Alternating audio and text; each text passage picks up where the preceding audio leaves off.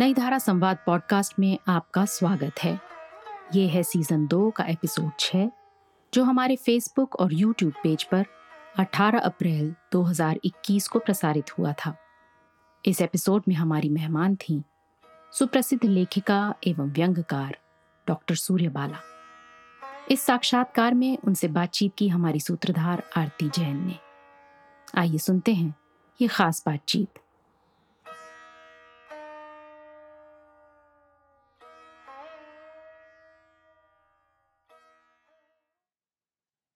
नमस्कार। कथा साहित्य और समकालीन व्यंग में एक जाना माना नाम है डॉक्टर सूर्यबाला। अपने छह उपन्यास, पंद्रह कथा संग्रह और चार व्यंग संग्रह में सूर्यबाला जी ने अलग अलग रूप से मध्य वर्ग के सामाजिक, राजनीतिक और सांस्कृतिक पक्षों को दर्शाया है। अपनी रचनाओं और उनकी विविधताओं के लिए वो जानी गई। आज इसी पर हम उनके साथ चर्चा करेंगे। और साथ ही सुनेंगे उन्हीं के द्वारा उनकी कुछ रचनाओं का पाठ।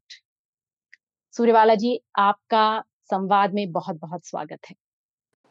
नमस्कार आरती। मुझे नमस्कार। भी बहुत अच्छा लगा। नमस्कार मुझे भी बहुत अच्छा लग रहा है।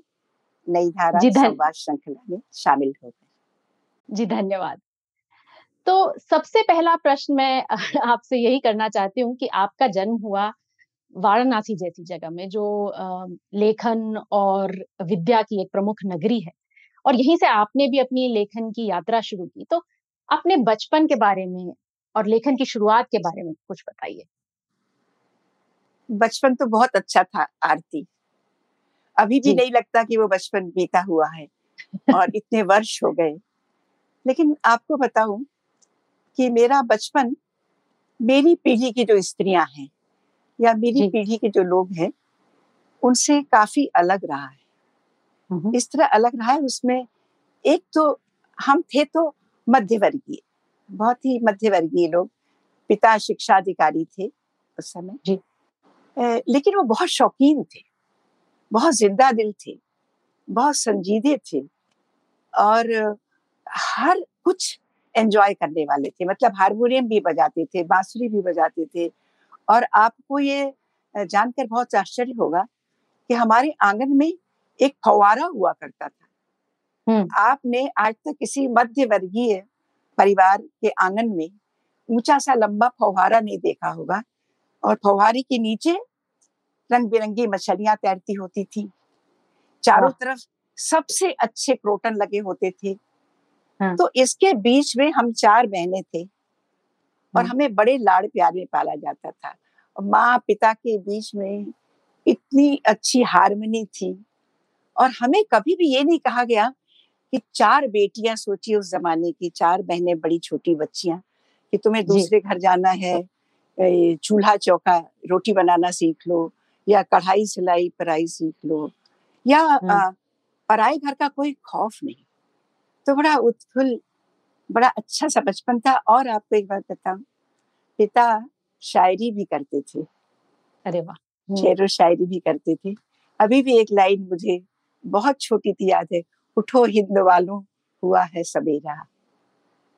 तो ऐसे बचपन के बीच हम बिल्कुल मैंने कहा है कहीं कि हम मध्य वर्गीय शहजादियों की तरह पढ़े गए हाँ। लेकिन ये बचपन बहुत थोड़े छोटा ही रहा सचमुच छोटा बचपन रहा।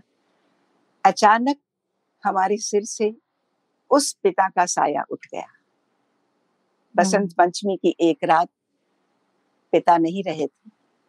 और आप सोचिए कि बयालीस वर्ष की मेरी माँ चार बड़ी छोटी बच्चियों और एक ढाई वर्ष के बेटे के साथ उस फवारे और मछली वाले घर में अकेली खड़ी थी जैसे कहर टूटता है जैसे हम्म। बिजली गिरती है जी और उसके बाद आरती मुझे याद है मैं छठी में थी छठवीं हम्म। क्लास में थी तो छठवीं क्लास से लेकर मेरे विवाह तक इतने पूरे लंबे वर्षों का मेरी माँ की क्योंकि बहनों की तो एक एक दो दो वर्ष में शादियाँ हो गई लेकिन अच्छा। सबसे ज़्यादा लंबा समय मैंने अपनी माँ और छोटी बहन और भाई के साथ।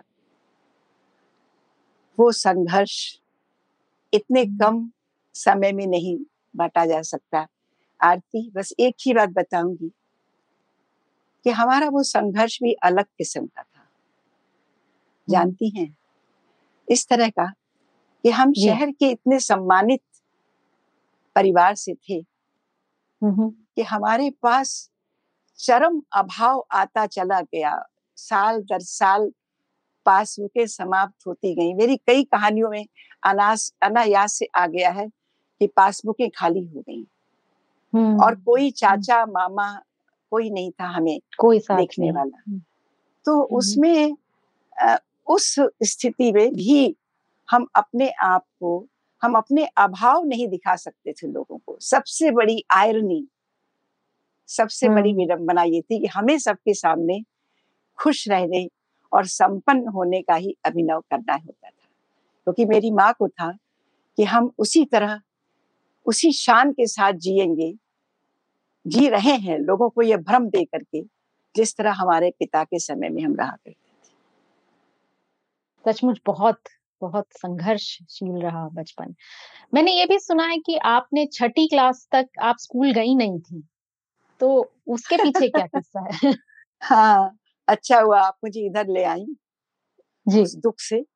यहाँ क्या था कि हमारे हमने कहा ना हमारे माता पिता वो बहुत ज़्यादा बच्चों की भावनाओं का बच्चों के ख्याल किया करते थे। तो वो बड़ी ऐसी निगरानी रखवाली करते थे जैसे। तो जब मैं छोटी थी उन दिनों पिता के ट्रांसफ़र होते रहते थे कहीं छह महीने किसी शहर में किसी शहर में एक साल तो वो ऐसे हम्म। देखने के लिए देखिए बच्चे को अच्छा लगता है स्कूल भेजा हम्म। देखिए मन लगता है कि नहीं इसका पहले बच्चे का मन लगना चाहिए तो जब भेजा और मैं जहाँ नाक चढ़ाती हुई घर आ गई क्या बेटा बच्चा कैसा लगा नहीं अच्छा लगा छोड़ो। तो ऐसे कर करके एक दो शहरों में जहाँ जहाँ तबादले हुए भेजे गए फिर अंत में जब हम वाराणसी आकर बस गए जी तब यहाँ तब तक मैं छठी में जाने लायक हो गई थी थी तो चौथी पांचवी में लायक लेकिन हम्म। पिता शिक्षा अधिकारी थे तो उन्होंने बहन से बड़ी बहन से कहा कि जाकर हम्म। अपनी प्रिंसिपल से कह देना कि इसका छठी में हम्म। नाम लिख ले मुझे अभी तक याद है वो मेरी लंबाई हुलिया देख के वो हाँ। प्रधान अध्यापिका ने मेरी बहन को ऐसे देखा और कहा हाँ। छठी में किसने पढ़ाया तुमने या पिताजी ने तो बहन हाँ। को समझ आई उसने कहा हाँ। पिताजी ने ठीक है बेटा लिख लेती हूँ तो बहन ने ये भी कहा कि पिताजी हाँ। ने ये भी कहा है कि नहीं चलेगी तो पांचवी और चौथी में कर दीजिए ट्राई करते रहिए कोशिश करते रहिए जिसमें जिसमें थमे उसमें हाँ, हाँ, हाँ। बहुत बढ़िया लेकिन हम्म। आरती एक चीज़ बड़ी अच्छी थी कि मुझे ये हाँ। मैं बता दूँ यहाँ की क्यों मुझे पढ़ाई कभी मुश्किल नहीं लगी वाह छठी में गई क्योंकि हाँ। पिता ये थे ना शिक्षा अधिकारी तो घर में हम्म, हम्म, ढेर सी नई नई किताबें चारों तरफ़ फैली रहती थी हाँ और वो इतिहास भूगोल नागरिक शास्त्र कहानी साहित्य कविता कहानी तो मुझे जो मनाता था हाँ। वो मैं पढ़ती थी और जब मनाता था तब पढ़ती थी तो जब मैं छठवीं में गई तो इतिहास भूगोल नागरिक शास्त्र सब आता था सब आता था परे। परेशानी होती थी सिर्फ़ गणित और सिलाई में। तो आप शायद हमारे यहाँ की सबसे पहली होम स्कूल जिसे आजकल कहते हैं बिल्कुल। होम स्कूल बालिका रही होंगी। हाँ। अच्छा थोड़ा और आगे बढ़ते फिर आपकी पहली कहानी जो थी वो सारिका में प्रकाशित हुई। और हाँ, उसका भी एक बड़ा दिलचस्प सा किस्सा है कि वो अ, कहानी आपने भेजी नहीं थी उस वो एक बार हमारे श्रोताओं को सुनाइए कि कैसे कैसे वो कहानी छपी पहली आपकी? अरे ये एक लंबा फ्लैशबैक है मैं बताती हूँ तुम्हें। जी। एक तो यही कि बचपन से हमने कहा पिता लिखते थे शेर शायरी करते थे तो मैं सुनती थी। तो खैर पिता थे तो छठवीं में मेरा एडमिशन हुआ और पिता नहीं रहे थे। तो सुना तो था ही सारी अपनी संस्कार थे रुचियाँ थी। तो मैं भी कहीं कहीं खचा लेती थी लिखती थी। और एक बार एक ऐसे ही बचपन में एक कविता लिख ली थी जब मैं थी करीब आठ नौ वर्ष की। तो एक। कविता लिख ली। बहनों ने कहा अरे इसने तो कविता लिख ली। तो वो कविता ऐसे बाल सत्र में कहीं छप गई। फिर। मैंने देखा कि वाराणसी से एक समाचार पत्र निकलता था आज। तो आज के मैं बाल संसद में मैं लिखने लगी बच्चों की। तो बचपन में ये मैं बचपन की बात बता रही हूँ।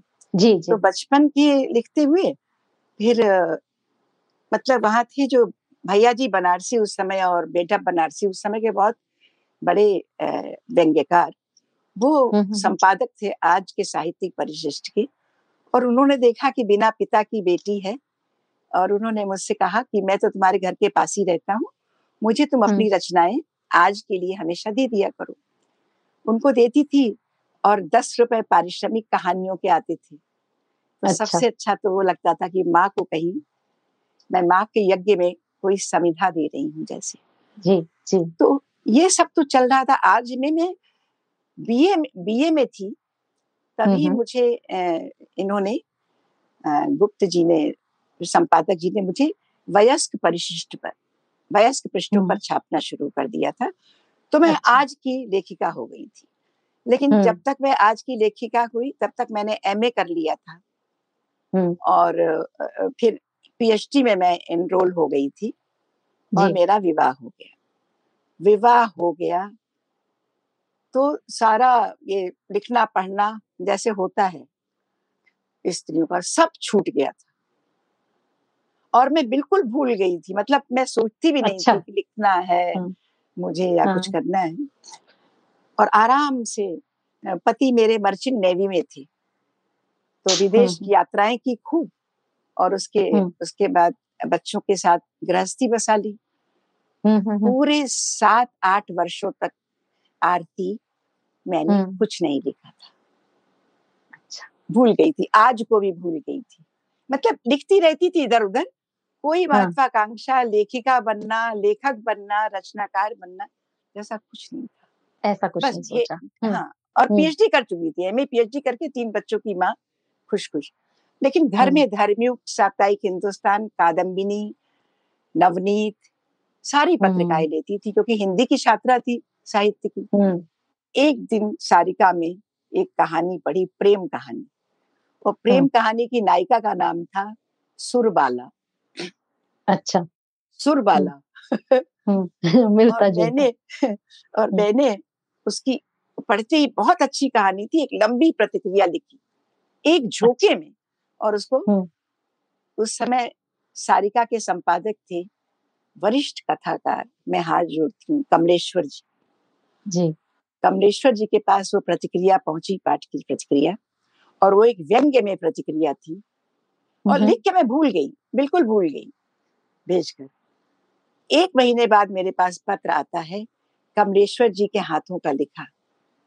वाह। कि आपकी रचना देखी इसमें निहित व्यंग्य को देखा और मुझे लगा कि यदि आप नियमित रूप से लिखें तो हिंदी को आपसे कुछ बहुत अच्छी रचनाएँ मिल सकती। वाह आप लिखिए और हाँ। अपनी कुछ रचनाएँ मुझे पढ़ने के लिए भिजवाइए।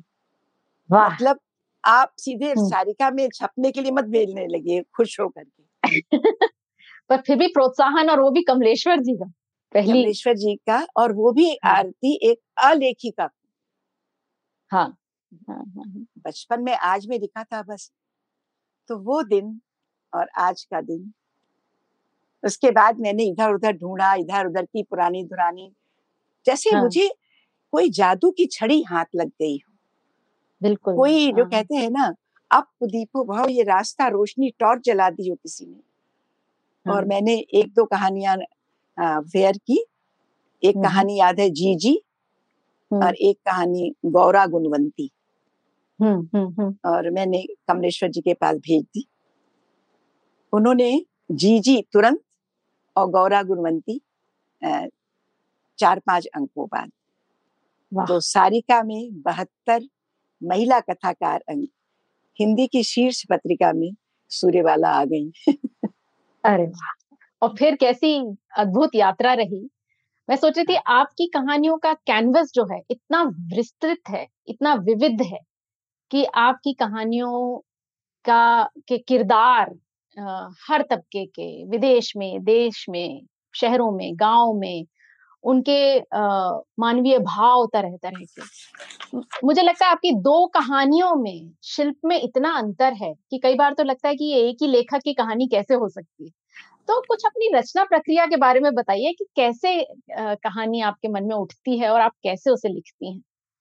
आरती मैं बिल्कुल सच बोलती हूँ इसे मेरा दम्भ न समझना। जी। मैं कहानियाँ कभी ढूँढने नहीं जाती। बहुत लोगों को सुनती हूँ कि इस पर लिखना चाहा इस पर लिखने की योजना बनाई यहाँ गई। वो एक बड़ी अच्छी बात है। वो लोग योजना बनाकर पॉइंट्स बनाकर।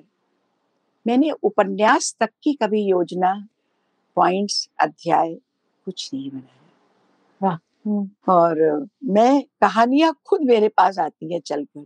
मेरे पास आती हैं मेरे अंदर मेरे अनजाने वो बैठी रहती हैं। अंदर मेरे रचती बसती रहती है मेरे अनजाने। ये शायद इस तरह होता है हम सभी लेखकों का मेरे लिए कुछ अलग नहीं कि हम कोई बहुत मार्मिक कोई व्यक्ति कोई शब्द कोई वाक्य तुम तो खुद लिखती हो जी। और पूछ रही हो तो कोई शब्द कोई वाक्य कोई घटना कोई चरित्र कोई व्यक्ति अचानक अनायास इतना डिस्टर्ब कर जाता है। इतना मन मन के अंदर धस जाता है कि हम वो निकलता नहीं। नहीं निकलता हाँ। नहीं निकलता। तो कभी तो हम तुरंत लिखने बैठ जाते हैं। समय हाँ। सुविधा एक स्त्री के पास जितनी रही और कभी रहने देते हैं। तो, धीमी आँच पे पकने देते हैं उसको एक बिल्कुल धीमी आँच पर। तो महीनों वर्षों बहुत सी कहानियाँ ऐसी रही एक कहानी मुझे याद है न किन्नी न हाँ. वो तो जब मैंने बीस वर्षों बाद बहुत सुंदर कहानी। हम्म, हम्म, हाँ। हम्म। इसी तरह एक कहानी है मेरी आदम कद जो एक बहुत कुरूप स्त्री के ऊपर लिखी है मैंने। वो थोड़ा बहुत ही इतनी कुरूप लंबी चौड़ी स्त्री उसमें कोई स्त्री गरिमा या स्त्री सौंदर्य नाम की चीज़ है ही नहीं स्त्रीत्व जैसी। उसके ऊपर मैंने लिखी है आदम कद एक कुरूप स्त्री के पुरुषार्थ की कहानी। वो भी लोगों को इस तरह अच्छी लगी। और और एक चीज़ बताती हूँ तो तुमने पूछा कि कैनवस कैसे इतना हुआ? तो शायद इसका एक कारण ये भी है नहीं अभी तुमने रचना प्रक्रिया पूछी। रचना प्रक्रिया पूछी। रचना प्रक्रिया तो वो एक चीज़ छोटी सी मन में बैठी है और उसके बाद जैसे क्रोशिया क्रोशी के किनारे हम कंगोरे के फूल बनाते जाते हैं बिल्कुल। तो बहुत बेचैन होने पर जब कलम बिल्कुल नहीं रुकती वही एक तरीका होता है अपने आप को हल्का करने का तब वो कागज़ पर उतरती चली जाती है। अनायास आरती ये घटनाएँ पात्र चरित्र कहानी आगे बढ़ती जाती है। जहाँ तक जाती है जाने देती हूँ। उसके बाद जैसे ही कोई ऑब्स्टिकल आता है मैं तुरंत बंद कर देती हूँ उठ जाती फिर बहुत दिनों बाद कभी उठाती हूँ बिल्कुल क्लीन स्लेट की तरह। फिर देखती हूँ तब जो हम्म। कुछ ज़्यादा होता है उसे तराशती हूँ। हम्म। तो ऐसे आपकी एक कहानियों में से मेरी एक बड़ी प्रिय कहानी है सुनंदा छोकरी की डायरी और सच में वो कहानी आपने इस तरह लिखी है जैसे वो एक फर्राटे में वो बच्ची अपनी कहानी सुनाती जा रही है। अगर आप उसका एक छोटा सा अंश पढ़ दें तो मैं बहुत आभारी होंगी। तुम यहाँ बैठी हो तो तुम्हारी बात तो मानूँगी। ये मैंने निकाली सुनंदा छोकरी की डायरी हाँ? डायरी जी। और हमारी हमारे पास समय सीमित है जितना हो सकेगा। और इस कहानी की मुख्य चीज़ वही जो तुमने कहा कि हर कहानी लोग कहते हैं कि मैडम आपकी हर कहानी का शिल्प हर कहानी बिल्कुल अलग कैसे होती है? क्या आप इसके लिए बहुत मेहनत करती हैं वहाँ जाती हैं? उन लोगों के बीच मैंने फिर कहती हैं ऐसा मैंने कभी कुछ नहीं किया। ये इसे मैं ईश्वर की बहुत बड़ी कृपा मानती हूँ। तो सुनंदा छोकरी की डायरी पढ़ती हूँ आरती। जी। आज मैं कितने सुबह सुबह उठ गई। खुश खुश बाल बनाया पीला रिबन बांधा। माँ के काम वाली बाई का दिया चमाचम फ्रॉक पहना। बाहर आई तो बाजू वाला करीम काका मेरे को देख के भोपू का माफिक हंसता था। बता दूँ कि ये कहानी बम्बैया हिंदी में लिखी हुई है। जी जी। तो करीम काका मेरी को देख के भोपू का माफिक हंसता था। हो हो सुनंदा छोकरी ये मैं क्या देखता रे? स्कूल का लाल रिबन नहीं नीला स्कर्ट नहीं आज स्कूल में फ़ंक्शन होता क्या रे? मैं सही समझता। तेरे को बख्शीश मिलता ना? तभी तो तू खुशी के मारे मेरे से पावपन लेने को नहीं आई। मैं खिकी खिकी हँसी। छकाया न मैं तेरे को काका। अभी मैं शाला किधर जाती? शाला मतलब स्कूल। अभी हम्म, मैं शाला किधर जाती? मैं तो हिरवा फाटक वाला बंगला पे काम करने को जाती। शक्को मौसी के साथ। हिरवा फाटक वाली बाई ना, कितना मस्त रे। एकदम श्री देवी सरीखी। मैं काम फटाफट करती तो बोली, गुड गर्ल। खिखी खिखी मैं बोली, मैं शाला जाती थी ना तो पर मेरा टीचर मेरे को गुड गर्ल बोलती थी। शानी छोकरी बोलती थी। मालूम क्यों? मैं पाठ मस्त याद करती। उधर मैं सुलेख खूब साफ़ लिखती थी इधर मैं भांडी पर साफ़ घसती ना? खिखी ये सारी कहानी मैंने व्यंग्य में लिखी है। दोपहर को हम्म। साब आया वो लोग टेबल पे संग बैठ के खाया। दाल भाजी दही काकड़ी रंग बिरंगा चावल फ्रूट और मलाई बर्फ़ मेरे को देख के खूब अच्छा लगा। पीछे भाई मेरू को दो चपाती और भाजी दिया। फिर पूछा, और मांगती मैं डर के मारे ना किया। बाई बोली, शर्माने का नहीं। तो मैं दो चपाती जास्ती मांग के लिया।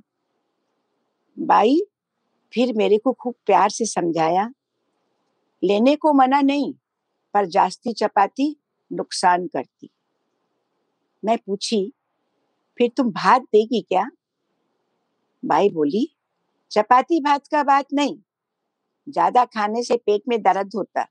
जास्ती दर्द होता तो डॉक्टर लोग सुआसरी का इंजेक्शन घोपता मालूम?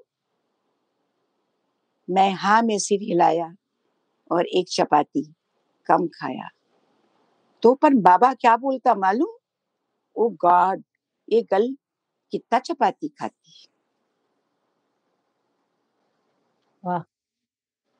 इस कहानी में आ, कुछ कुछ फरिश्ते की तरह ही एक बच्चे की मासूमियत कितना कुछ कह जाती है। वो अपनी कहानी अपने बोल में बहुत बहुत खूबसूरत कहानी है ये। अच्छा एक आपने संस्मरण भी लिखा था अ, अलविदा अन्ना। अरे हाँ। उसके बारे में हाँ। भी। थोड़ा सा बताइए। वो वो बिल्कुल विविध है इससे। अ, वो तो बहुत ही अलग है।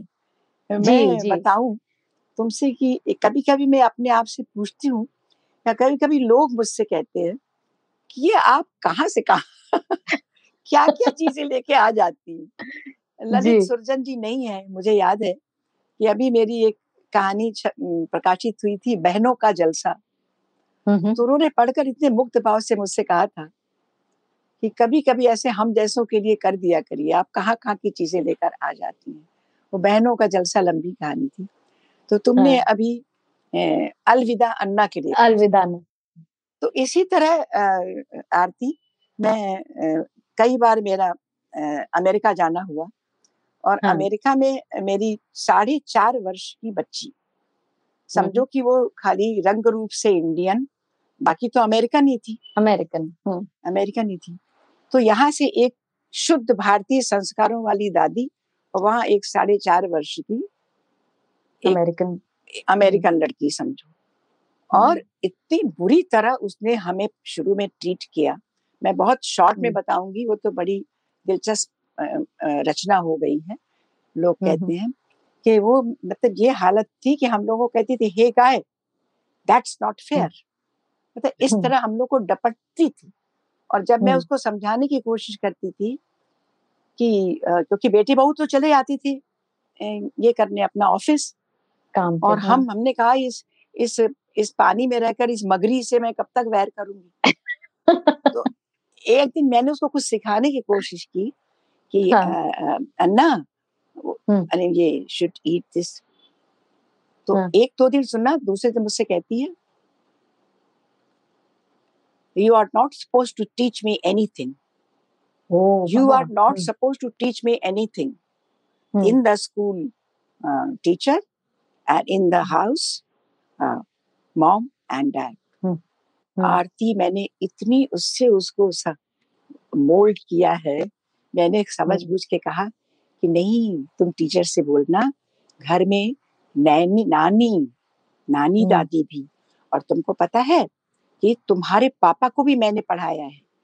और तुम्हारी। मम्मी को भी मैंने पढ़ाया है हम्म। तब वो और उसके बाद तो बहुत लंबी और बहुत ही मज़ेदार कहानी है वो जिस तरह वो मेरे साथ छह महीने में मेरे साथ कृष्ण सुदामा का नाटक हाँ। करने लगी और सारी ईदगाह से लेकर प्रेमचंद की ईदगाह से लेकर सत्य हरिश्चंद से लेकर वो सारी कहानियाँ हमने उसको सुना डाली उसके बाद वो इतनी दीवानी हो गई इतनी दीवानी हाँ। हो गई कहने लगी कि हाउ अबाउट दादी telling a story every morning on the breakfast table on the bath bath tub सब जगह और हाँ। अंत में छह महीने में आरती वो साढ़े चार साल की बच्ची जो हमें देखती नहीं थी डपटती थी सोती थी कहाँ के लोग आ गए जब मैं हाँ। आने लगी उसने भापा कि मैं अपने अपना बक्स सूटकेस कर रही हूँ दादी हाँ।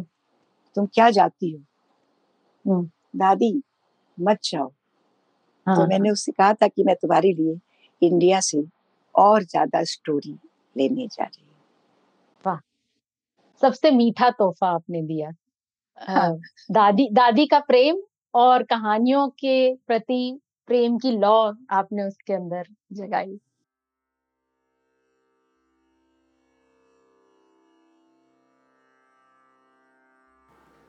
बातचीत के दौरान डॉक्टर सूर्य बालाजी ने अपने सुंदर बचपन, साहित्य के प्रति लगाव व अपनी नन्ही सी पोती में हिंदी कहानियों की ललक जगाने जैसे विषयों पर विस्तार से चर्चा की। साथ ही उन्होंने अपनी कुछ रचनाओं का पाठ भी किया। आइए सुनते हैं इसके आगे की रोचक बातचीत।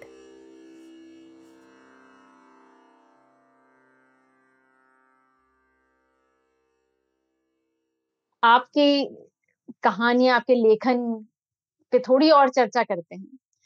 आपकी पीढ़ी की बहुत कम महिलाएँ हैं, जो हास्य व्यंग के लिए जानी गई हूँ। आपका नाम प्रमुख है, बल्कि मैं कहूँगी मैंने और किसी का नाम आपकी पीढ़ी में सुना नहीं हास्य लेखन में। तो ऐसा क्यों? पहली बात तो ये कि क्या हम महिलाओं में सेंस ऑफ़ ह्यूमर नहीं? ऐसा तो नहीं है। और दूसरा क्या ऐसा कि महिला लेखकों से एक खास किस्म के लेखन की अपेक्षा की जाती है और उसमें हास्य व्यंग कहीं फिट नहीं होता उस अपेक्षा में ऐसा है क्या? तो आप कैसे व्यंग लिखने लगी? जैसे कहानियाँ लिखने लगी। ये भी बता दू तुमसे बड़ा हम्म। ये ये प्रश्न मुझसे हर आ, हफ़्ते हर पंद्रह दिन पे तो ज़रूर इंटरव्यू कोई ना है कि हाँ कि आप महिला होकर व्यंग लिखती हैं। हम्म। आप महिला होकर व्यंग लिखती है।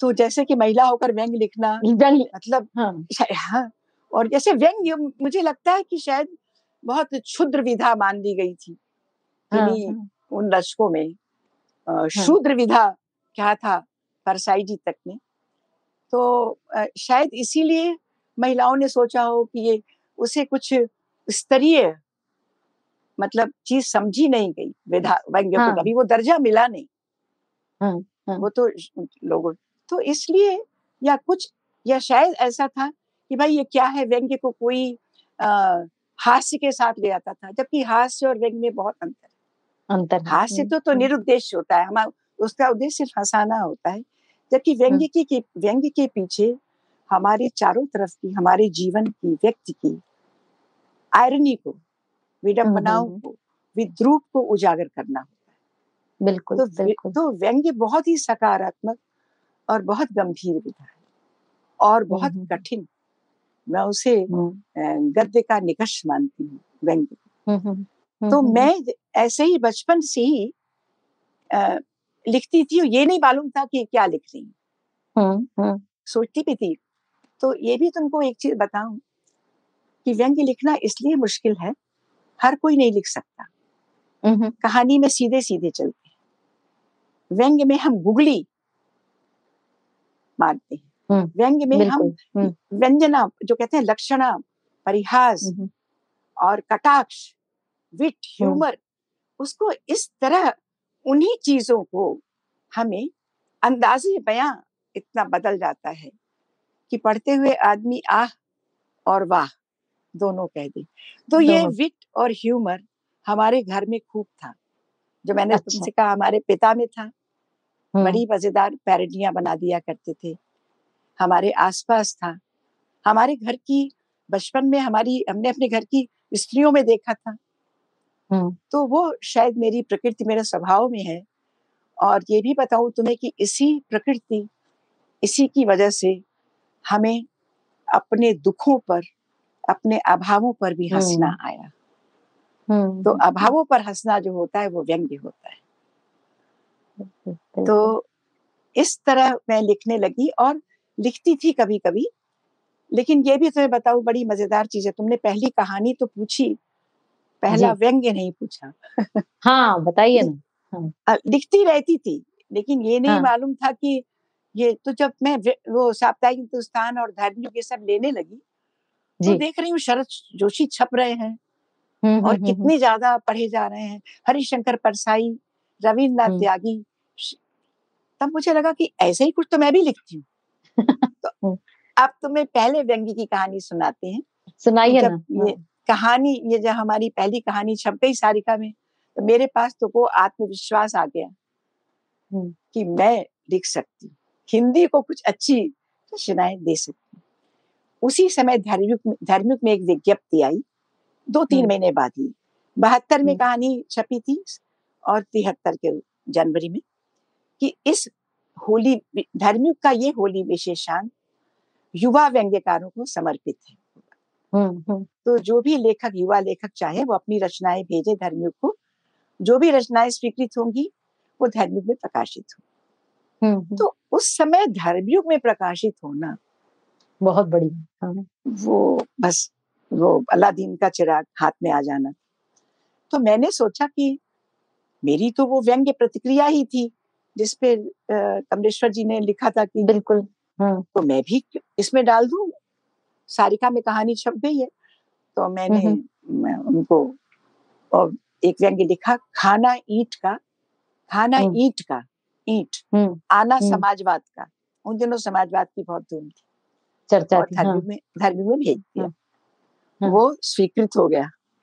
हाँ, वो व्यंग्य रचना स्वीकृत हो गई। तो पहली कहानी सारिका और पहली व्यंग्य रचना ठीक चार पाँच महीने बाद अ, मार्च होली अंक में धर्मयुग में। और उस समय संपादक हाँ उस डॉक्टर समय संपादक हाँ डॉक्टर धर्मवीर भारती हाँ।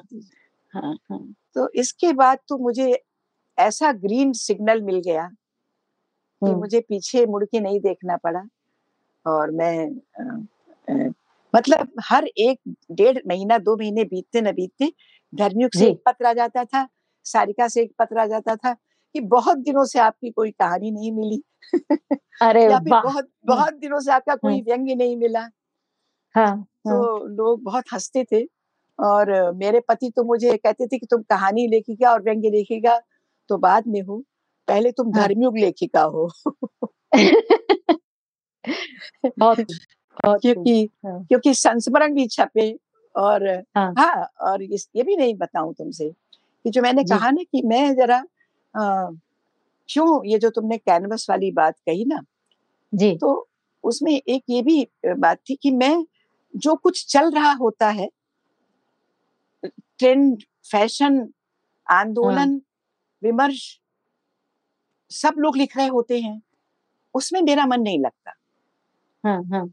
उससे कुछ कुछ कुछ अलग इसीलिए उस समय उसमें भी व्यंग है बहुत गंभीर व्यंग उस समय मैंने एक कहानी लिखी थी लंबी कहानी। वो बहुत अ, मील का पत्थर साबित हुई उस समय लोगों ने अभी भी याद करते हैं। धर्मियों में छपी थी लंबी कहानी रेस। मैंने हाँ रैट हाँ रेस। हाँ हाँ रैट रेस वो हाँ कारपोरेट की रैट रेस पर मैंने लिखा था। हाँ। और वो मेरी चौथी कहानी थी। वाह। तो वो जो और वो अपने समय से हाँ अपने समय के लिए बहुत आगे थी हाँ, वो हाँ कहानी। समय की बहुत आगे लोगों ने कहा कि कारपोरेट रेस पर और जबकि माना जाता था उस समय कि लेखिकाएँ हाँ। बस घर आँगन पे लिखती हैं। हाँ हाँ चार दीवारी के अंदर अपनी कहानियाँ सीमित चार दीवारी के हाँ। अंदर लेखन अपने घर आँगन पर ड्राइंग रूम शगल पढ़ी हाँ। लिखी महिलाओं का ड्राइंग रूम शगल। तो बस ऐसे ही हम्म। पहला तो व्यंग्य और तो आपके व्यंग लेखन का थोड़ा सा स्वाद हमें मिलेगा। आपका एक व्यंग देश सेवा के अखाड़े में बहुत सुंदर है। उसका थोड़ा सा अंश आप पढ़ के सुनाएँगी। ये अच्छा रहा। आज मैं तुम्हारी फरमाइशें पूरी कर रही हूँ नहीं आप अपने मन से भी पढ़िए उसमें कोई दिक्कत नहीं। पर मैं अपना अपने मन के सारे नहीं अरमान मैं अपनी भी पढ़ूँगी। पढ़ू आरती? जी जी। पढ़ूं इसके ऊपर एक बड़ा मज़ेदार सा एक छोटा सा वाक्य है जो अभी वरिष्ठ व्यंग्यकार प्रेम जन्मेजय ने मेरे लिए कहा है। जी। अ, मतलब जो तुमने कहा ना कि आप बस व्यंग्य लेखिका लेखिकाएँ नहीं लिखती तो सचमुच हाँ। सचमुच मेरे से पिछली पीढ़ी में मतलब मेरे से सीनियर पीढ़ी जी जी। दस साल सीनियर उसमें शांति मेहरोत्रा जी थी वो थोड़ा बहुत हास्य व्यंग्य लिखती थी और मेरे साथ एक थी अलका पाठक। हम्म तो हम्म। प्रेम जनेजा ने एक वाक्य लिखा है कि यदि शांति मेहरोत्रा सूर्यबाला और अलका पाठक जैसी लेखिकाएँ व्यंग्य नहीं लिखती तो व्यंग्य लेखन को पुरुषोचित लेखन मानने से आलोचकों को कोई रोक नहीं सकता। हम्म। और हिंदी व्यंग्य लेखन नारी विमर्शहीन होने का अभिशाप झेलता। बिल्कुल बिल्कुल बिल्कुल। तो ये उनका बहुत ऐसा वाक्य है जो सब जगह कोट किया जाता है। सटीक हाँ तो बिल्कुल सटीक। ठीक हाँ हम्म। बिल्कुल सटीक। हम्म। तो देश सेवा के अखाड़े में। जी। मुझे अच्छा लग रहा है ये भी बता दूँ कि ये बहुत नया व्यंग्य नहीं है। हम्म। मतलब एक लगभग नई लेखिका का ही व्यंग्य है देश सेवा के अखाड़े में। ये खबर चारों तरफ़ आग की तरह फैल गई कि मैं देश सेवा के लिए उतरने वाला। जिसने सुना, भागा आया और बधाई दी। सुना, आप देश सेवा के लिए उतर रहे हैं। ईश्वर देश का भला करे। प्रस्ताव पर प्रस्ताव आने लगे। बाय द वे शुरुआत कहाँ से कर रहे हैं? कौन सा एरिया चुन रहे हैं? हमारे आंचल से करिए ना। बहुत स्कोप है। ईश्वर की दया से गरीबी, भुखमरी, अशिक्षा, किसी बात, किसी चीज़ की कमी नहीं है। लोग भी सीधे साधे, नादान किस्म के हैं। तो बहकने की कोई गुंजाइश नहीं। और हेलीपैड बनाने के लिए इफराज ज़मीन पड़ी है। इन लोगों को, यहाँ के लोगों को हर हाल में मुँह सिलकर रहने की ज़बरदस्त ट्रेनिंग मिली है। मन्नू बाबू ने इनको ऐसी ज़बरदस्त ट्रेनिंग दी है। मैंने सोचा, जगहें तो सारी एक सी ही हैं, ऐसे स्कोप कहाँ नहीं? लेकिन जब कहा जा रहा है ऑफ़र मिला है तो उन्हीं के एरिया से शुरुआत कर लेते हैं। मेरा निश्चय सुनते ही प्रेस वाले दौड़े आए और आग की तरह फैलती इस खबर में घी डाल गए शाम को उस एरिया का सबसे बड़ा ठेकेदार आया। और सलाम करके पूछने लगा, बंगला कहाँ छपेगा? मैं हैरान। कैसा बंगला? अभी देश सेवा तो हुई नहीं कुछ। उससे पहले बंगला छवाने लगा। उसने उसी अदब भरी मुस्तैदी से कहा, वही तो जब तक बंगला नहीं छपेगा, देश सेवा जनहित जैसे महान काम कहाँ बैठ के करेंगे आप? लोक सेवक लोग कहाँ आकर ठहरेंगे? मुलाकाती कहाँ लाइन लगाएँगे? संतरी कहाँ हड़केगा उन्हें? फूस की छत या टीन के शेड के नीचे मुलाकाती नहीं इकट्ठे होते।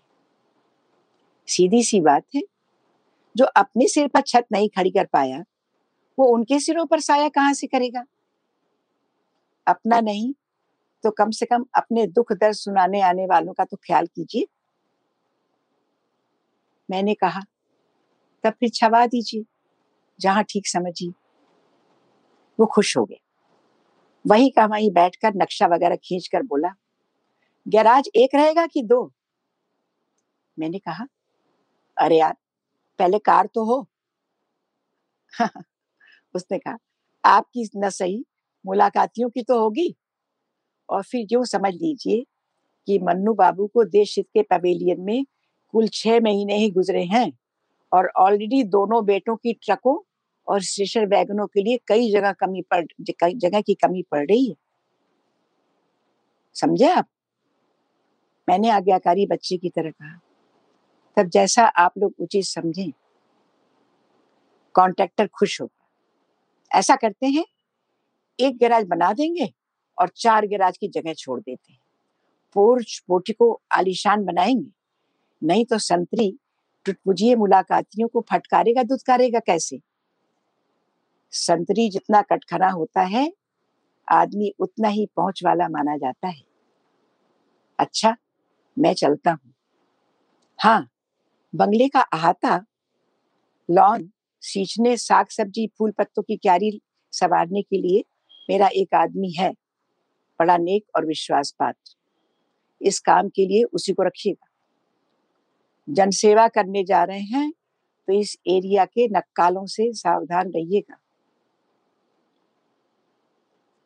शाम को उस एरिया के व्यापारी संगठन का प्रमुख आया और बड़ी विनम्रता से बोला, देश सेवकों का भोजन तो अत्यंत संतुलित और नियमित होता है। मन्नू बाबू तो अनाज को हाथ नहीं लगाते थे। और देख लीजिए, काठी ऐसी है कि सत्तर की उम्र में सत्ताईस वालों को बगल में दबाकर घूमे। अखाड़े बाजों सा सदा हुआ, तना हुआ शरीर। सिर्फ़ भोजन के मेन्यू की ही बदौलत से तो। बाय द वे आपका मेन्यू? मैंने झेप कर कहा, अभी बनाया नहीं। तो झटपट बना डालिए खान पान की दुरुस्ती पहले। आप जानो, रूखी सूखी वाले नेता को कौन पूछता है? मेरा तो आज तक किसी नमक रोटी खाने वाली महान आत्मा से का पड़ा नहीं। मेरे देखते देखते देश सेवक, कितने ही देश सेवक, नमक, रोटी, प्याज से शुरू होकर आज फल, दूध और सूखे मेवों वाले मेन्यू पर स्वास्थ्य लाभ कर रहे हैं। मैंने संकोच से कहा, सूखे मेवे थोड़े गरिष्ठ भी तो होते हैं। सोचता हूँ शुरू शुरू में रोटी दाल ही ठीक रहेगा। उसने फ़ौरन टोक कर कहा, देखिए, आप दाल रोटी खाइए या नमक रोटी? एक बात समझ लीजिए यहाँ भड़काने वाले बहुत हैं। घर घर ये बात पहुँच जाएगी कि जो खुद नमक रोटी खाता है, वो हमें मालपुए कहाँ से खिलाएगा? और इस एरिया के लोग बड़े भोले भाले नादान हैं, ये मैं आपको बता देता हूँ। मैंने कहा, आपकी बात तो ठीक है, लेकिन मेवे बहुत महँगे भी तो हैं। वो बेतकल्लुफी से बोला, क्यों शर्मिंदा कर रहे हैं आप? आप इस एरिया के जनसेवक होकर आ रहे हैं और खरीद कर मेवे खाएँगे। लानत नहीं होगी इस ज़मीन के बाशिंदों के लिए। आखिर हम किस मर्ज की दवा हैं? आज ही सूखे मेवों का एक टोकरा आपके यहाँ भिजवाता हूँ। मैंने जल्दी से कहा, नहीं नहीं, आपके मेवे, उन्हें मेरे मेवे नहीं देश सेवा के मेवे समझकर खाइएगा। वैसे भी आप चख कर देखिएगा तब समझ में आ जाएगा कि खरीद कर खाए मेवों में वो स्वाद और लज्जत कहाँ? जो जो देश सेवा से प्राप्त मेवों में होती है। पैसों की चिंता मत कीजिएगा। मुझे आप पर भरोसा है। मेरे पैसे कहीं नहीं जाएँगे। सब वसूल हो जाएँगे। वाह वाह। एक छोटा सा और थोड़ा सा पढ़ देती हूँ क्योंकि समय देखती हूँ। हाँ। अगले दिन सुबह सुबह तेल पिलाई लाठी और बुलवर्करी सीने वाला एक मुच्छर आया और सलाम ठोक कर बोला मैं संतरी हूँ। सिर्फ़ देश प्रेमियों के पोर्टिको और पोर्चों के लिए समर्पित। अब तक की सारी ज़िंदगी समझ लीजिए देश सेवा के फाटकों और पोर्चों पर ही कुर्बान की है। खिदमत में कोई कोर कसर नहीं रहेगी इसका भरोसा रखें। मन्नू बाबू ने तो पूरी हक हुकूमत दे रखी थी। जिसे चाहता अंदर जाने देता और जिसे चाहता चार धक्के देकर कॉलर पकड़कर बाहर कर देता। मन्नू बाबू कभी दखल नहीं देते थे। मेरी वजह से कभी टुटपुंजिए, फटेहाल मुलाकाती उनके पास फटक ही नहीं पाए समझ लीजिए, ये तो नाम के मंत्री थे। असली मंत्री तो मैं, यानी कि उनका संतरी हुआ करता था। वाह बहुत खूब बहुत खूब बिल्कुल पैना और सटीक जैसा एक व्यंग को होना चाहिए अच्छा समय का थोड़ा अभाव हो रहा है मैं चाहती हूँ कि हम आपकी पहली पहला जो आपका उपन्यास था आ, मेरे संधि हाँ। पत्र हाँ। उसके बारे में कुछ बात करें और फिर आपका जो सबसे नया उपन्यास है उसके आप ज़रूर कुछ अंश जाने से पहले हमें ज़रूर सुनाइएगा तो पहले ये हाँ। बताइए कि कहानियाँ आप लिखने लगी थी फिर आपने अपना पहला उपन्यास लिखा मेरे संधि पत्र जो आज तक बहुत प्रसिद्ध है बहुत पढ़ा जाता है। तो उसके बारे में कुछ संक्षेप में बताइए। बहुत थोड़े में बताऊँगी जी। आरती। हालाँकि बहुत ही ज़्यादा अभिभूत करने वाला करने वाली वो स्मृति है यादें कि यूँ ही ढाई वर्ष हुआ था लिखते और यूँ ही उपन्यास शुरू कर दिया। नई सी लेखिका कुछ पता नहीं था मेरे संधि हाँ। पत्र और डॉक्टर धर्मवीर भारती को इतना अच्छा लगा कि उस समय तक हम बॉम्बे आ गए थे। उन्होंने मुझे बुलवाया था धर्मयुग कार्यालय और बड़ी वत्सल आँखों से चशों से मुझे देखते हुए कहा था कि उपन्यास मुझे आपका बहुत अच्छा लगा। इसे मैं धर्मयुग में धारावाहिक प्रकाशित करूँगा। वाह। तो वो क्षण में कभी भूली नहीं हूँ। और उस उपन्यास का मेरे संधि पत्र का धर्मयुग में प्रकाशित होना था तीन वर्ष की ये लेखिका धर्मयुग जिन जिन घरों में जाता था उन सब घरों में ये लेखिका ये सूर्यवाला पहुँच गई। अभी तक लोग मुझे मेरे संधि पत्र की लेखिका के नाम से जानते हैं।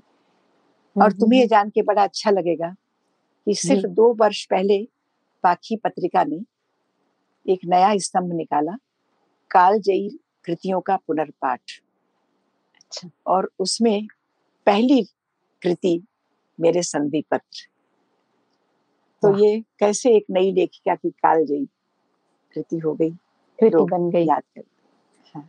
जी तो इसको मैं पढ़ती हूँ पढ़ती हूँ छोटा सा अंश क्योंकि समय कम है। और ये बता दी कि इसकी नायिका है जो मैंने कहा ना कि जो समय उस समय समय चल रहा था स्त्री विमर्श का मैंने स्त्री मुक्ति और इस सब पे नहीं मैं अपने मन का लिखती थी जो मन में आया। तो ये जो इसमें इसकी जो नायिका है युवती माँ वो वो सौतेली माँ है उसकी दो छोटी छोटी बेटियाँ हैं सौतेली बेटियाँ। लेकिन सौतेली बेटियाँ उसका इस तरह प्यार करती हैं कि उसे इतना प्यार आता है तो भारती जी ने मुझसे यही कहा था कि मुझे सबसे अच्छा लगा आपने इस उपन्यास में जो एक सौतेली माँ और उसकी बेटियों का जो वो रिश्ता संबंध दिखाया है। बड़ा अलग सा है। और वो आ, शिवा के लिए तो लोग मुझसे जो पाठकों के इतने पत्र आए वो मुझसे कहते थे कि शिवा कभी मिले तो उन्हें मेरा प्रणाम दीजिएगा। वाह किसी चरित्र के लिए ऐसा कहना। तो पढ़ती हूँ इस उपन्यास की शुरुआत और इसको अभी तैतालीस वर्ष बाद इसे। अभी राजकमल प्रकाशन ने पिछले वर्ष छापा है। पुनः प्रकाशित तो जी ये ये इसे मैं पाठक की जीत मानती हूँ। हम्म। तो ये शुरुआत ही है उस उपन्यास की। वो उसकी बड़ी बड़ी सौतेली बच्ची अपने बचपन का लिख रही है। जी। वह दिन मेरे शिशु संसार का महान पर्व था जब पहली बार मम्मी को देखा। रंगीन लट्टुओं की रोशनी में कंदील सी झलमलाती हमारी हवेली के सामने। इंग्लिश बैंड की कतारें आकर रुकी थी। अनार छूटे थे, बंदूकें दगी थी और फूलों से सजी कार फाटक से होती हुई सदर दरवाजे तक रेंगती हुई रुकी थी। अंदर बाहर चहल पहल मच गई। मैं और रिंकी अपने लाल पीले साटन के कामदानी वाले गरारे संभालते, सीढ़ियाँ उतरते जाते थे और अध तोतली बोली में उचारते जाते थे, मम्मी आ गई, मम्मी आ गई। तब तक आया दौड़कर आई, रिंकी को गोदी में उठाया और मुझे उंगली पकड़ाकर हुलसते हुए सीढ़ियाँ उतर गई। मोतियों की झालर में उलझे एक सुकुमार से चेहरे को देख मैंने, रिंकी ने बारी बारी एक दूसरे को देखा और आँखों आँखों में पूछना चाहा, ये कैसी मम्मी? छोटी, दुबली, पतली सी, दीदियों जैसी। सेठानी माँ हमें भाप गई सेठानी माँ यानी दादी। हम्म। मुस्कुराती हुई समझाने लगी अभी थकी है ना मम्मी? हाँ हाँ तुम्हें प्यार करेंगी कहानी सुनाएँगी पढ़ाएँगी अच्छे अच्छे फ्रॉक सिल के पहनाएँगी। फिर तो मम्मी ही है। मैंने और रिंकी ने एक दूसरे को देखकर चुपचाप स्वीकार लिया। सेठानी माँ हमारी बलैया लेती कह रही थी अब आफत है। रिचा की मम्मी बुलाऊं? कि रिंकी की। क्यों किशोरी? दोनों झगड़ा करेंगी ना? अच्छा एक बार रिचा की मम्मी, एक बार रिंकी। बर्तन धोने वाली बतसिया चढ़ा रही थी हम दोनों को। एहे, अब क्यों मिजाज मिलेंगे? नई नई मम्मी जो आ गई। किशोरी कह रही थी, मैं ले जाऊँगी रिंकी की मम्मी को अपने घर। आवाजों की भीड़ में कुल एक ही शब्द धक्के पर धक्का खा रहा था। Mummy mummy mummy. अभी थकी है मम्मी, आराम करने दो। रिंकी जाने कब चुपके चुपके दरवाजे की दरार से झांकी थी। और ये देख के सकपका गई थी कि वो मम्मी तो आराम नहीं कर रही हैं, बल्कि मोतियों की झालक आँखों से सटाए सिसक सिसक कर रो रही। एकाएक उसे कुछ सूझा। हर बार जब वो रोती है तो किशोरी पहले उसका मुँह ही तो धुलवाती है। सो वो दबे पाँव एक गिलास में पानी लाई और धीमे धीमे डरती सी उनके पास पहुँची। बोली, तुम थक कर रो रही थी ना मम्मी? मैं दरार से झाँक रही थी। लो, मुँह धो लो अपना। एक क्षण को उनके चेहरे की करुणा उसे छू गई। रिंकी सिर नीचा किए, अपने आप कह गई, हम कब से तुम्हारा इंतज़ार करते थे मम्मी? एकाएक उन्होंने ज़ोर से रिंकी को बाहों में भेज लिया। जैसे कोई बहुत पुरानी हमजोली मिल गई हो। उसके बालों में हाथ फेर कर उसे चूमा। रिंकी भागती सी मेरे पास आई। मेरे कान के पास मुँह लाके धीमे से बोली रिचा चल। मम्मी प्यार करने को बुलाती है। इस बार मेरी उंगली पकड़े, भागती सी, विश्वस्त भाव से वो आई और मुझे पीछे से आगे करती हुई बोली, मम्मी, ये रिचा है, मुझसे दो साल बड़ी और अब मेरे बालों में भी उनकी दुबली हथेलियाँ फिर रही थी। हम दोनों विभोर थी। उस दिन से वे हमारी मम्मी मेरा मतलब ऋषा की रिंकी की और बाद में रत्ना की भी।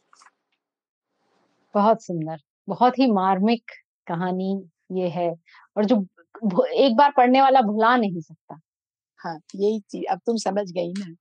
जी जी जी। बिल्कुल लेकिन वक्त बहुत कम है मैं आपको वेणु की डायरी के बारे में बताए बिना जाने नहीं दूँगी तो जो आपका हाँ। सबसे नया उपन्यास है वेणु की डायरी मुझे बहुत ही हाँ। अच्छा लगा इसका आ, मैं बताऊँ इसके जो शुरू के प्रकरण हैं वेणु मैं बता हाँ। दूँ अपने श्रोताओं को कहानी है वेणु की डायरी एक नवयुवक की जो अमेरिका में अपना जीवन शुरू करता है पढ़ने जाता है तो मैं शुरू के प्रकरण पढ़ रही थी और एक एक पन्ना पलटते हुए ऐसे लग रहा था जैसे मेरी जब मैं अमेरिकन यूनिवर्सिटी में पढ़ती थी, उसी की कहानी है। वही फतेहाल हरफन मौला, जीवन जो जीते थे। तो फिर वही बात कहूँगी कि आपकी उस कहानी में वेणु की कहानी में बिल्कुल अलग लहजा और बहुत अच्छे से आपने उस उस समावेश को पकड़ा है। तो कुछ बताइए कि वो कहानी आपने कहाँ से शुरू की और उसकी रिसर्च कैसे करी? जिस तरह स्टूडेंट्स बात कर रहे हैं रह रहे हैं एक छोटे से बेसमेंट में एक दूसरे के साथ वहाँ से लेके और फिर बाद तक जब वो वापस अपने घर आता है एक प्रवासी के रूप में। कुछ उसके बारे में बताइए और थोड़ा सा पढ़ के भी सुनाइए। समय कितना है? समय हमारे पास है करीब पाँच मिनट। और हम थोड़ा सा थोड़ा सा हाँ. हम आगे चल सकते हैं ऐसी कोई बात नहीं। हाँ, मतलब बहुत क्योंकि तुमने खुद देखा है पढ़ा है आरती बहुत बड़ा उपन्यास है। और मैंने ये बता दूँ कि कोई रिसर्च नहीं की कोई अच्छा। योजना नहीं बनाई थी कुछ भी नहीं। मैं तो बस आ, कुछ ऐसा रहा कि जो मैंने बताया अभी अलविदा अन्ना में कि हर हाँ, हाँ. वर्ष छह छह महीने के लिए विदेश जाती रही। और हर बार जा करके विदेश में पहले भी गई थी लेकिन ये हाँ. विदेश जाना अलग था ये मैं अपने बेटे के घर में रह रही थी और हर बार जाती थी और मेरी डायरियाँ भर जाती थी हाँ। हम मैं अपने चारों तरफ़ की के समाज को देखती थी स्त्री को देखती थी वहाँ के रिश्तों को देखती थी वहाँ के मतलब सारी संस्कृति को देखती थी जी, जी. ये जो जिस तरह से हाफ़ ब्रदर मैं बताऊँ हाँ. जो कहते थे ना कि विक्षिप्त विक्षिप्तता मानसिक विक्षिप्तताएँ छूटे हुए बच्चे तलाक तो उसको देख देख कर मन इतना दुखता था कि मेरी डायरियाँ भर गई। और फिर जब छह सात साल हर बहुत बढ़ती गई तब एक दिन लिखा लगा कि इन डायरियों को हाँ तो इस तरह वेणु की डायरी बनी। हालाँकि बहुत हाँ। मेहनत पड़ी उसे अध्याय में उसमें करने के लिए। और जैसे तुमने बताया मैं बता दूँ कि निम्न मध्य वर्ग के जो युवक जाते हैं बाहर और वो अपने साथ कैसे सपनों की पोटली लेकर जाते हैं महत्वाकांक्षाओं की पूरा परिवार चाहता है कि हाँ जाएगा। ये वहाँ जाके कैसे संघर्षों से अपने को स्थापित करते हैं? तो इस उपन्यास के मूल में मेरे दो मुख्य भाव हैं। एक तो विस्थापन का दुख विस्थापित होने ये दुख मेरे दूसरे उपन्यासों में भी आए पतला उपन्यास मेरा एक अग्निपंखी है जिसमें कि गाँव से शहर आने का विस्थापन है। इस उपन्यास में देश से विदेश जाने का। तो वो दुख कैसा होता है? और सबसे तड़प भरा होता है अपने लोगों से धीरे धीरे धीरे धीरे छूटते जाने का दुख। और आरती मैं जीवन में सबसे ज़्यादा महत्वपूर्ण रिश्तों को समझती हूँ। रिश्ते हमारे लिए जीवन भर के पाथे होते हैं वो रिश्ते हमारे छूटते चले जाते हैं। तो इसे लेकर ये उपन्यास लिखा पूरा। और अंत में क्योंकि इतना ज़्यादा समय लेने लगा तो मुझे ये भी लगने लगा कि अब हम वापस नहीं लौट सकते। लेकिन ये हम ज़रूर मुझे समझ में आया वहाँ जाकर उस समाज को देखकर अभी हमारी भारतीय परंपरा और भारतीय अस्मिता और संस्कारों में बहुत कुछ इतना मूल्यवान है कि उसे सहेज कर रखना बहुत ज़रूरी है। बहुत ज़रूरी। अंततः हमारे जीवन को सुखद और जो कहते हैं वो यही ये मूल्य ही बना सकेंगे क्योंकि ये भारतीय मूल्य नहीं ये मानवीय मूल्य जीवन मूल्यों की बात मैंने की जी, जी। तो मैं अब तो समय नहीं है तो मैं खाली एक छोटा सा आ, उसके फ्लैशबैक का पढ़ देती हूँ क्योंकि बाकी अंश तो छोटे छोटे कई अंश थे जहाँ एक बार जब वो जाने लगता है जब हाँ. माता पिता बहनों से बिछुड़ के। हाँ हाँ हाँ। वो पढ़ू मैं? डेढ़ मिनट बिल्कुल पढ़ दीजिए। हाँ हाँ पढ़ बिल्कुल पढ़ दी हाँ बिल्कुल बिल्कुल। मतलब वीसा मिल गया जाने की तैयारी हो रही है क्या परिवार है कैसे कर रहा है ना? जी। तो दिन ब दिन गहमा गहमी बढ़ी। तमाम सारी भूली बिसी चीज़ें भी ला ला कर पैक की जाने लगी। अपने जान पहचान वालों में तो कोई विदेश गया नहीं था। इसलिए लोग और और लोगों से सलाह लेते और हम तक पहुंचाते। आचार्य कॉलोनी वाले राय साहब मिले थे। उनका भतीजा फ्लोरिडा में है। बोले, सर्दी बुखार की गोलियाँ ज़रूर रखते वहाँ डॉक्टर नहीं बैठे होते। सामने खुले, नए खरीदे, हल्के, सस्ते सूटकेसों में मेरे साथ जाने वाले सामान जमा हो रहे थे। ये माँ कह रही है, सोचा था सब नया ही खरीदेंगे। आखिर अमेरिका जा रहा है। कोई मामूली बात है लेकिन हर बार खरीदते समय पैसे कम पड़ जाते दो चार चीज़ें छूटी जाती पैसे जोड़ जुटा कर फिर लाई जाती? हाँ? और अंत में लाए भी कितने गए दो शर्टें एक कोट, दो जोड़ी जूते और छोटी वसु, छोटी बहन वसु आ? छेद वाले मोजे, जो निम्न मध्य वर्ग की पहचान है उसके छेद वाले मोजों को उठाकर बोली, वसु, छेद वाले मोजे में उंगली डालकर हंसती दादा, ये भी रख दो? इंडिया का सोवीनियर और ये कहता, अंत में किचन में मठरिया तलती वृंदा के पास जाकर खड़ा हो गया। बड़ी बहन, कोशिश करके एक मच्छी उठाई। अरे वाह! उसके आगे बोल नहीं पाया, न खा ही सका। जल्दी से स्टोर की तरफ़ बढ़ गया। कढ़ाई में तली जाती मठरियों के बीच गर्म तेल में वृंदा की आँखों की आँसू की एक बूंद छनकी थी। वृंदा पसीना पोछने के बहाने आँसू पोछ रही थी। अब यह टूटी बटनों, उधड़ी सीवनों की दुरुस्ती कराने कभी नहीं आएगा। अरे बाबा, ईश्वर न भी करे, ईश्वर न करे आए। अब ये मेहमान हो गया, आएगा भी तो पहली जैसी बात बातें नहीं होगी पुरानी किताबें रखते रखते वेणु ने चुपके से शर्ट की आस्तीन से आँखें पोछ ली। कहो तो अब इसका बिल्कुल अंतिम अंश पढ़ बहुत छोटा सा। बीच का अंश भी ज़रूर पढ़िए। जो वेणु जब अमेरिका पहुँचता है उसका अच्छा, अच्छा जो जीवन अच्छा, है अच्छा। वो खट्टा मीठा जी, जीवन जो अपने दोस्तों हाँ, के साथ हाँ, जी रहा है। चार हाँ। चार दोस्तों के साथ जो रह रहा है। और उसके हाँ, पहले ये ना कि वो अपनी बातें हाँ, कह नहीं सकते हैं वो समझे बिल्कुल और कुछ समस्याएँ बता ही नहीं सकते अपने संघर्ष। माँ अब बातें करने लगी है पहले की तरह पहले की तरह उसका गला नहीं रुंधता। पूछती है तू कैसा है वेणु? मैं इसके सिवा और क्या कह सकता हूँ कि ठीक हूँ माँ? फिर पूछती है रह कहाँ रहा है? मैंने बताया कि अभी बेसमेंट में हूँ। बेसमेंट उनकी समझ में नहीं आ रहा उन लोगों को। और तहखाना कहने में अपनी हेठी, ये भी नहीं कहा कि इस तहखाने में सीलन बहुत है और लैंडलॉर्ड जो हीटर हीट हीटिंग सिस्टम को कभी ऑन नहीं करने देता। लेकिन ओट मील का नाश्ता कभी नहीं सोच पाएगी माँ। ब्रेड सब्ज़ी, चावल, आलू को उबाल कर खाना भी नहीं समझ पाएगी। लेकिन अब उन्हें पूछना है और मुझे बताना है कि मैं ठीक हूँ।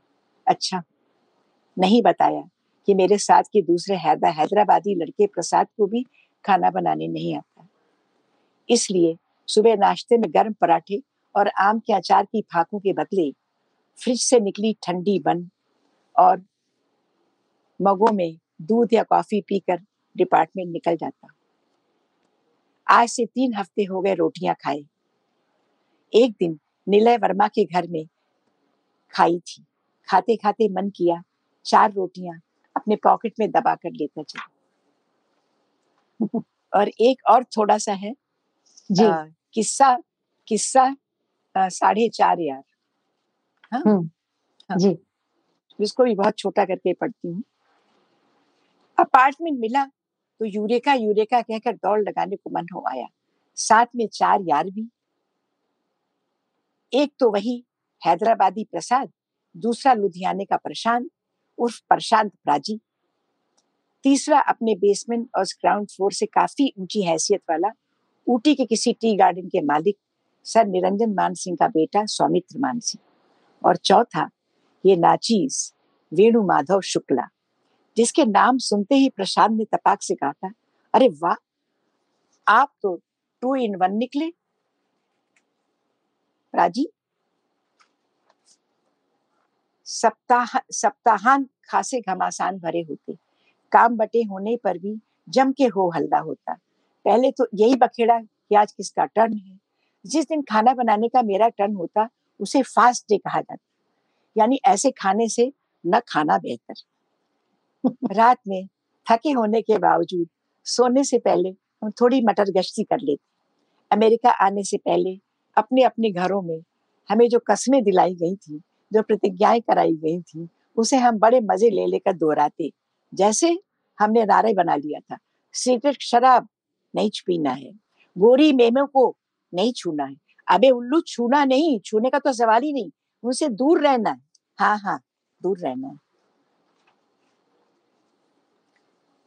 और सिर्फ़ कुछ महीनों में हम में इतना बदलाव आ गया कि अब हम आराम से जुट मिलकर चार छह माह पहले वाली अपनी ही स्थिति पर हँसी ठट्टा कर लेते थे जुलूस के नारों की तरह। कैसे? तुम्हारा कर्म एमएस पढ़ाई, तुम्हारी कोशिश जम कर रगड़ाई, तुम्हारा उद्देश्य, डॉलर कमाई, तुम्हारी दुनिया माता पिता बहन भाई तुम्हारा त्योहार, राखी बंधवाई, नो शादी, नो सगाई, नो गोदी बहुत सुंदर बहुत सुंदर। तो सूर्यबाला जी हम्म जी हाँ समय हो गया ना। हाँ मैं आप पढ़ना चाहती है एक सा एक और पढ़ना चाहूँगी छोटा सा बिल्कुल हा? बिल्कुल। जी कहा ये जो मैंने हाँ. पहला अंश पढ़ा कि वो आ, मतलब किस तरह से कैसे घर से आया। और अब देखो कि जब उसका उसकी बेटी वेणु वेणु बस गया अमेरिका में उसकी बेटी तो क्या अपनी माँ को क्योंकि पूरा उपन्यास फ़ोन फ़ोन पर और डायरी में है। डायरी में तो जी। ये ये ज़रूर मुझे अपन अच्छा लगता है अंश पढ़ना। वेणु वहाँ से माँ को फ़ोन करके कह रहा है हेलो माँ बहुत दिनों से बात नहीं हो पाई तुमसे। हाँ हाँ फ़ोन पर ही नहीं कर पाया। कारण कुछ विशेष नहीं। यहाँ सब दुरुस्त यथावत। मेधा की कंपनी ने आर्थराइटिस और पैरालिसिस की दो नए प्रोडक्ट लॉन्च किए हैं और साशा भी ठीक है। साशा मैंने उसकी बच्ची। इस समय हम्म। अपने कमरे में पियानो पर नेशनल एंथम की प्रैक्टिस कर रही है। उठकर खड़ी मत हो जाना माँ। जनगण मन नायक सोचकर। साशा यूएस का नेशनल एंथम बजा रही है। मेरे कमरे तक आवाज़ें आ रही हैं। ओह it's star spangle banner. Oh long it you way over the land of the free and home of the brave. हाँ माँ। सोचे तो सब धरती धरती एक सी, आकाश और सितारे भी। तब हम अमेरिका का झंडा फहरा रहे हों, या अपना तिरंगा। क्या फ़र्क पड़ता है? पर फिर भी नेशनल एंथम, ये शब्द सुनते ही अभी भी मेरे अंदर जनगण मन के साथ केसरिया हरी सफ़ेद धारियों वाला तिरंगा ही लहराने लगता है। एक से पीछा छुड़ाना मुश्किल, दूसरे से नाता जोड़ना। तो चलता है माँ, ये सब, है? और इसमें है कि साशा बजा रही है। The wheat field waving and the dust cloud rolling this land was made for you and me अपने कमरे में लैपटॉप पर उंगलियाँ चलाता, आँखें मूंदे, एक दिवा स्वप्न में खो जाता हूँ मैं। गेहूँ की ये झमकती बालियाँ जो साशा अपने पियानो पर बजा रही है, ये तो मेरे गाँव के खेतों की हैं। साशा ने कब कैसे इतनी दूर इस देश में अपने पियानो पर उनकी टोकरी उछलवा ली अच्छा तमाशा है। गाने यहाँ बजते हैं, दृश्य अपने बचपन के उमड़ते हैं। पहले ये सब गाने अजनबी लगते थे, अब नहीं लगते। लेकिन अपने भी नहीं लगते। यही सबसे बड़ी विडंबना है। अपना इधर से भी छूटता है, उधर कोई। उधर से भी छूटता है। बहुत सुंदर बहुत सुंदर। सूर्यवाला जी, मन तो नहीं भरा तो मैं आशा करती हूँ आप फिर शीघ्र ही हमारे संवाद में या किसी और कार्यक्रम में हमारी अतिथि रहेंगी। पर आज अपना समय देने के लिए आपका बहुत बहुत धन्यवाद। मेरी तरफ़ से भी धन्यवाद। फिर से इस श्रृंखला में आमंत्रित होने के लिए सबका हृदय से आभार। पूरी टीम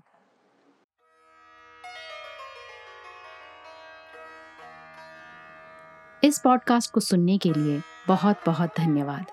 हमें उम्मीद है कि ये बातचीत आपको ज़रूर पसंद आई होगी। अगर आप भी संवाद के लाइव एपिसोड से जुड़ना चाहते हैं तो इसकी जानकारी पॉडकास्ट के डिस्क्रिप्शन में उपलब्ध है। जल्द ही आपसे फिर मुलाकात होगी। नमस्कार।